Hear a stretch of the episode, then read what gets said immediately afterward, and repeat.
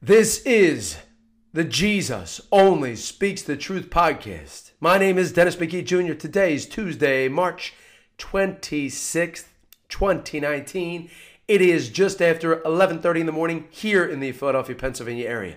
So, uh, recently uh, our Lord has been leading me to read the scriptures more, specifically the Psalms.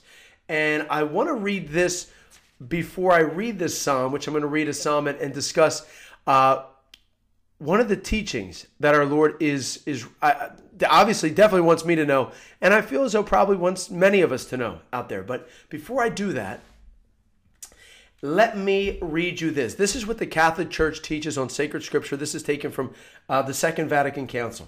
It's very enlightening. It reads The sacred scriptures contain the Word of God.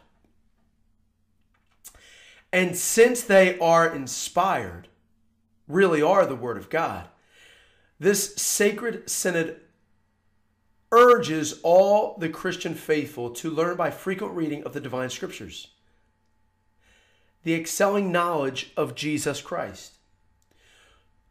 Then it, then it states, For ignorance of the scriptures is ignorance of Christ.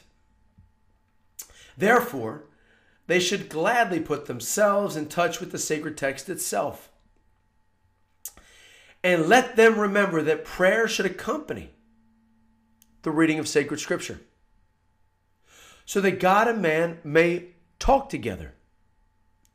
For we speak to him when we pray, we hear him when we, when we read the divine saying. I'll, I'll repeat that last sentence. For we speak to him when we pray. We hear him when we read the divine saying.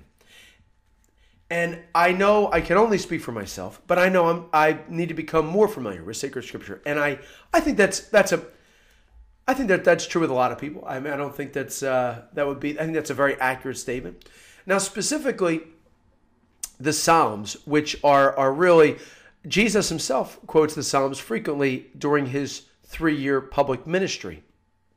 I mean, even on the cross, uh, our Lord Jesus is, is quoting Psalm 22. But for today, I'm going to read Psalm 25, verses 1 through 7. Because sometimes Scripture runs directly in harmony with our culture and teachings of, of even things that we would consider to be, and I'm going to put in quotation marks, good teachings from society. Um, and sometimes sacred scripture runs in a different direction than even what we would consider to be accepted and good teaching by, by society. And this might be one today that may, may it may challenge your conventional thinking. And before I do read this, I want to make sure that I'm very clear. We are called to use our talents by God. Jesus makes that clear. But there can come a time, and I know that I I mean I'm speaking very personally right now, where you're you're doing everything you can possibly do, all the action you can possibly take. But you're still waiting on the Lord. And if, if you feel like that's you, this message is definitely for you. Um, and it, it, I assure you of this if you are if you or me or anyone is waiting for the Lord, you are not waiting in vain. You will not be disgraced and you will not be disappointed.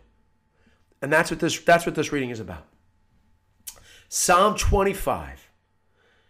The title of the psalm is Confident Prayer for Forgiveness and Guidance.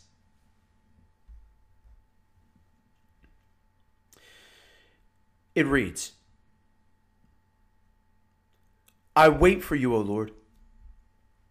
I lift up my soul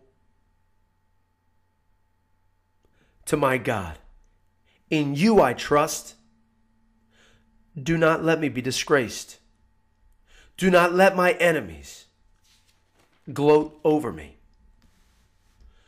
No one is disgraced who waits for you, but only those who lightly break faith. Make known to me your ways, Lord. Teach me your paths. Guide me in your truth and teach me. For you are God, my Savior. For you I wait all the long day. Because of your goodness, Lord. Remember your compassion and love, O Lord, for they are ages old. Remember no more the sins of my youth. Remember me only in light of your love. Amen.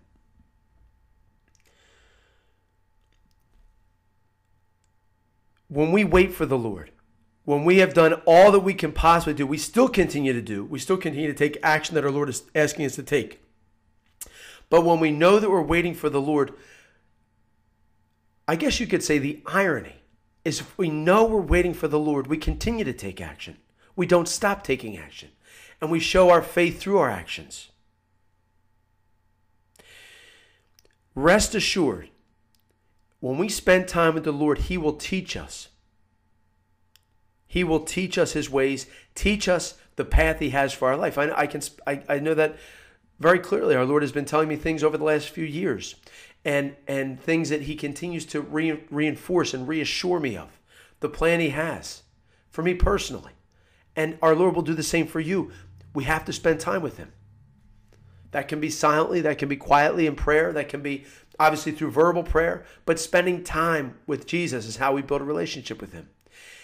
And then once our Lord, as he as he begins to tell us, as it says here in Scripture, we're saying, "Make known to me your ways, Lord. Teach me your paths. Guide me in your truth and teach me, for you are God, my Savior." And when God starts to tell us what He has planned for our lives,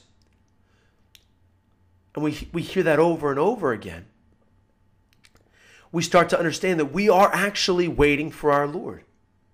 And if we're waiting for our Lord, as Scripture tells us, we will not be disgraced. We will not be disappointed, but rather we will rejoice in the rewards and the blessings that our God has in store for us.